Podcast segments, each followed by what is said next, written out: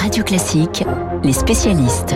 Il est 7h38, les spécialistes avec Régis Le Sommet, grand reporter. Bonjour Régis. Bonjour François. Et Philippe Chalmin, historien, professeur d'économie à Dauphine et directeur de Cyclope. Bonjour Philippe Chalmin.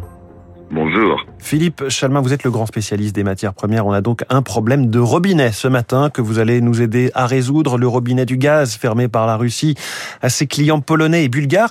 Le prétexte étant le non-paiement en roubles de ce gaz. L'Europe, pour l'instant, joue la, solidarité et va livrer du gaz à la Pologne et à la Bulgarie si nécessaire. C'est faisable pour le moment si ces euh, seuls deux pays sont privés de gaz par la Russie.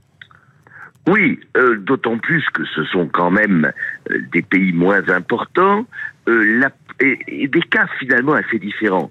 la Pologne est vent debout contre la Russie et ça fait quand même un certain temps qu'elle essaie de se passer autant que faire se peut du gaz russe. Elle est en train de construire un gazoduc pour tirer du gaz directement de Norvège. Ils ont du charbon, on le sait malheureusement, ça peut quand même très largement remplacer. Et ils ont quand même une partie de ils sont riverains de la Baltique. Donc mmh. euh, ils peuvent aussi euh, ils ont des capacités pour importer du gaz naturel liquéfié. Donc côté Pologne ça n'a rien d'étonnant. Et à la limite venant de la Russie c'est de bonne guerre.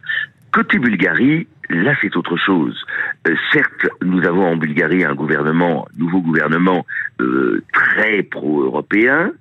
Ceci étant, la Bulgarie s'est montrée très prudente euh, sur la guerre en Ukraine.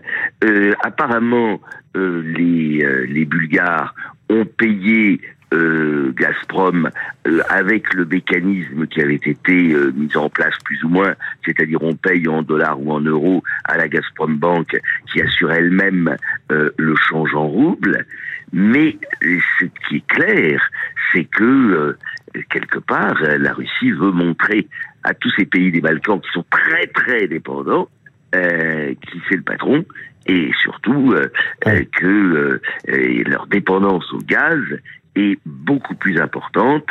Donc je pense que dans la Bulgarie, il y a une volonté de faire exemple et surtout de faire peur un peu à nos petits camarades faire, allemands. Faire peur un peu à nos camarades allemands, dites-vous, Philippe Chalmin. Régis Le Sommier, derrière cette nouvelle foucade de Moscou, est-ce qu'il y a la volonté de diviser les Européens, tout simplement?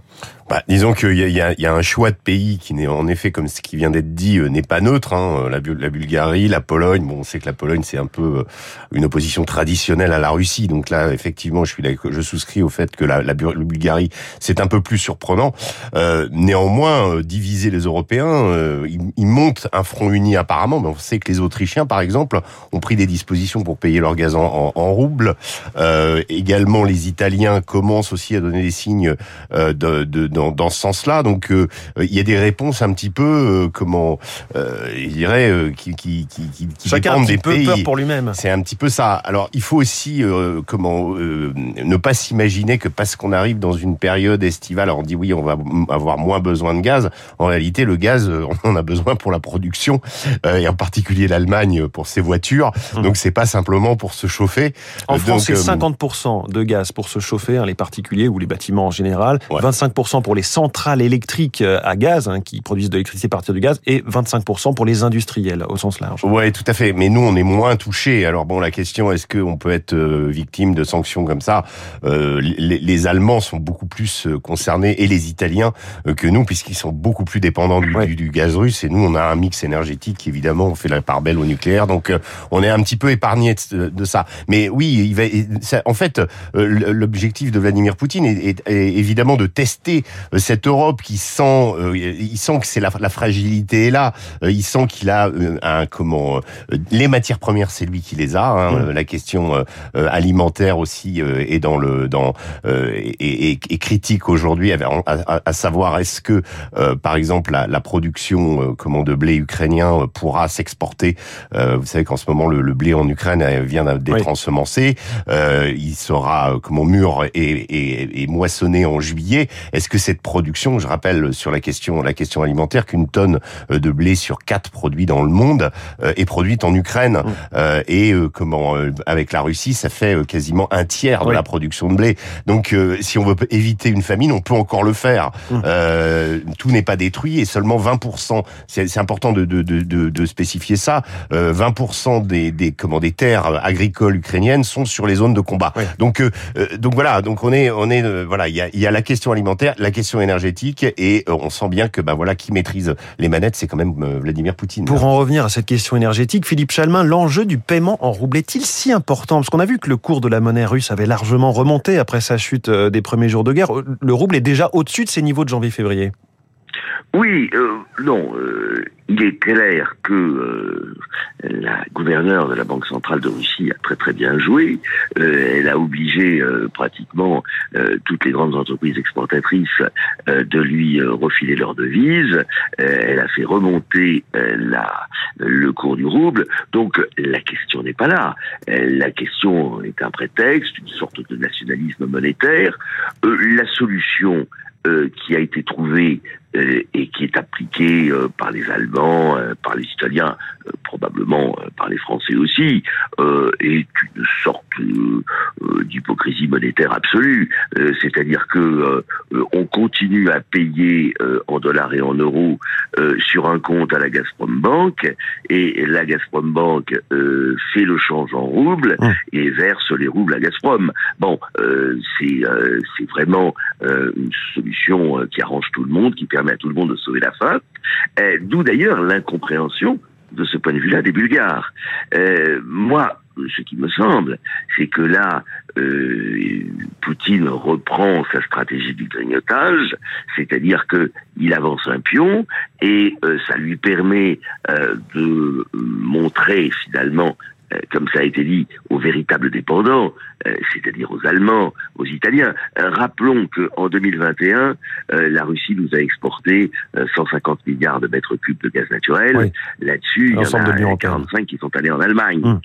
presque un tiers, et une vingtaine en, en, en, Italie, une douzaine en, en Autriche. Donc il est clair que le vrai cœur du sujet, c'est l'Allemagne, et je ne pense pas qu'il ira plus loin. Je pense pas qu'il ira plus loin parce qu'à ce moment-là, il renforcerait le front des sanctions. Mais en jouant comme ça, il euh, renforce au contraire euh, quelque part la mollesse allemande. On voit bien que les Allemands traînent des pieds sur les sanctions. Euh, Ils ont prévenu encore hier que un blocage, une coupure du, robinet du gaz russe ou un embargo décidé par les mmh. Européens ferait automatiquement une récession en Allemagne. Et déjà, pour ce qui est sans ce scénario de coupure du gaz, ils ont annoncé que leur croissance ne serait que 2,2% cette année contre 3,6 prévu. Régis Le Sommier, sur le terrain militaire, Moscou affirme avoir détruit des stocks d'armes qui venaient d'être livrés à l'Ukraine par ses alliés l'Ukraine dément. Euh, qui croire dans cette guerre de l'information? A priori, on devrait le savoir assez vite. Si ces armes existent encore, elles vont, elles vont servir. C'est toujours un peu, euh, voilà, c'est le, ce que j'appelle, euh, c'est pas la première fois que j'utilise cette expression, elles ne viennent pas de moi, mais c'est c'est le brouillard de la guerre. Hein. en effet, il y a eu des vidéos qui sont sorties sur les réseaux sociaux où on voit des armes flambant neuves, comment, qui sont censées montrer des, des, des, missiles Stinger, etc. Donc il y a pas, la, question est, voilà, c'est déclaration contre déclaration. néanmoins, c'est quand même en train de bouger sur le terrain. Euh, au Donbass, euh, la, le, grignotage de, de, la partie euh, comment encore ukrainienne de ces deux régions, des deux oblasts de l'Ouest, de l'Est, pardon, l'oblast de Lugansk et celui de, de Donetsk, et, et, commence à, enfin l'offensive russe commence à porter ses fruits. Il y a eu comment un certain nombre de villes qui ont été reprises, pas des villes fondamentales, mais enfin quand même il y a le grignotage existe. il est moins rapide que prévu. Hein, c'est pas une opération comment qui, mais il faut actuellement regarder sur les signaux qui sont en train d'être. Euh, on, parlait d'économie, on parlait de des sanctions contre la Bulgarie. Euh, il y a aussi contre la, Russie, contre la euh, pardon européenne contre voilà. Excusez-moi. Le, le en revanche, il faut il faut regarder ce qui est en train de se passer sur la question de la Moldavie actuellement avec la République, enfin sécessionniste ou la, la région sécessionniste qui s'appelle la Transnistrie et sur laquelle il y a une sorte d'agitation créée par les Russes où on dit oui des saboteurs ukrainiens seraient venus, euh, voilà. Euh. Donc euh, on voit très bien que là, euh, il y a eu un risque de contamination euh, du conflit ukrainien, de débordement du conflit ukrainien à l'extérieur des frontières de l'Ukraine. Euh, une manière pour Poutine de commencer ce qu'il veut visiblement, c'est-à-dire le contrôle total de la, frontière de la de la, façade maritime ukrainienne, avec la ville d'Odessa qui est qui est critique. Moi, je suis mmh. très très inquiet pour cette ville parce que évidemment, c'est le dernier port qui qui est sous contrôle des Ukrainiens. Est-ce que Odessa va être bombardé Est-ce que Odessa va subir le même le même sort que Mariupol? Euh, Parce que visiblement c'est l'objectif. Donc euh, euh, là encore une fois, il y a il y a, il y a un, on a parlé de la, la, donne économique sur laquelle Poutine joue en comment en, en donnant en lançant des avertissements, en coupant le gaz, et puis sur le terrain euh, sur le terrain militaire où il dit je peux faire déborder la guerre en Ukraine. Oui, c'est d'ailleurs ce que disait explicitement Sergei Lavrov, hein, le ministre des Affaires étrangères russe, en parlant d'une possible troisième guerre mondiale. Oui, bien sûr, parce que la, la, réponse américaine a été très forte et, et, et le, le, comment, le, le, Conseil des ministres euh, de la Défense qui s'est tenu sur la base de Ramstein, hein, la plus grosse base américaine depuis la Seconde Guerre mondiale, qui est, qui est sur le sol européen. Donc il y avait un côté symbolique où les Américains ont dit pour la première fois que les Ukrainiens pouvaient gagner la, cette guerre. Donc, mm. euh, donc il y a une sorte de surenchère verbale. On n'est pas à la clé de, des nouvelles livraisons d'armes colossales, notamment venant de l'Allemagne elle-même et non pas des États-Unis, avec des blindés allemands livrés.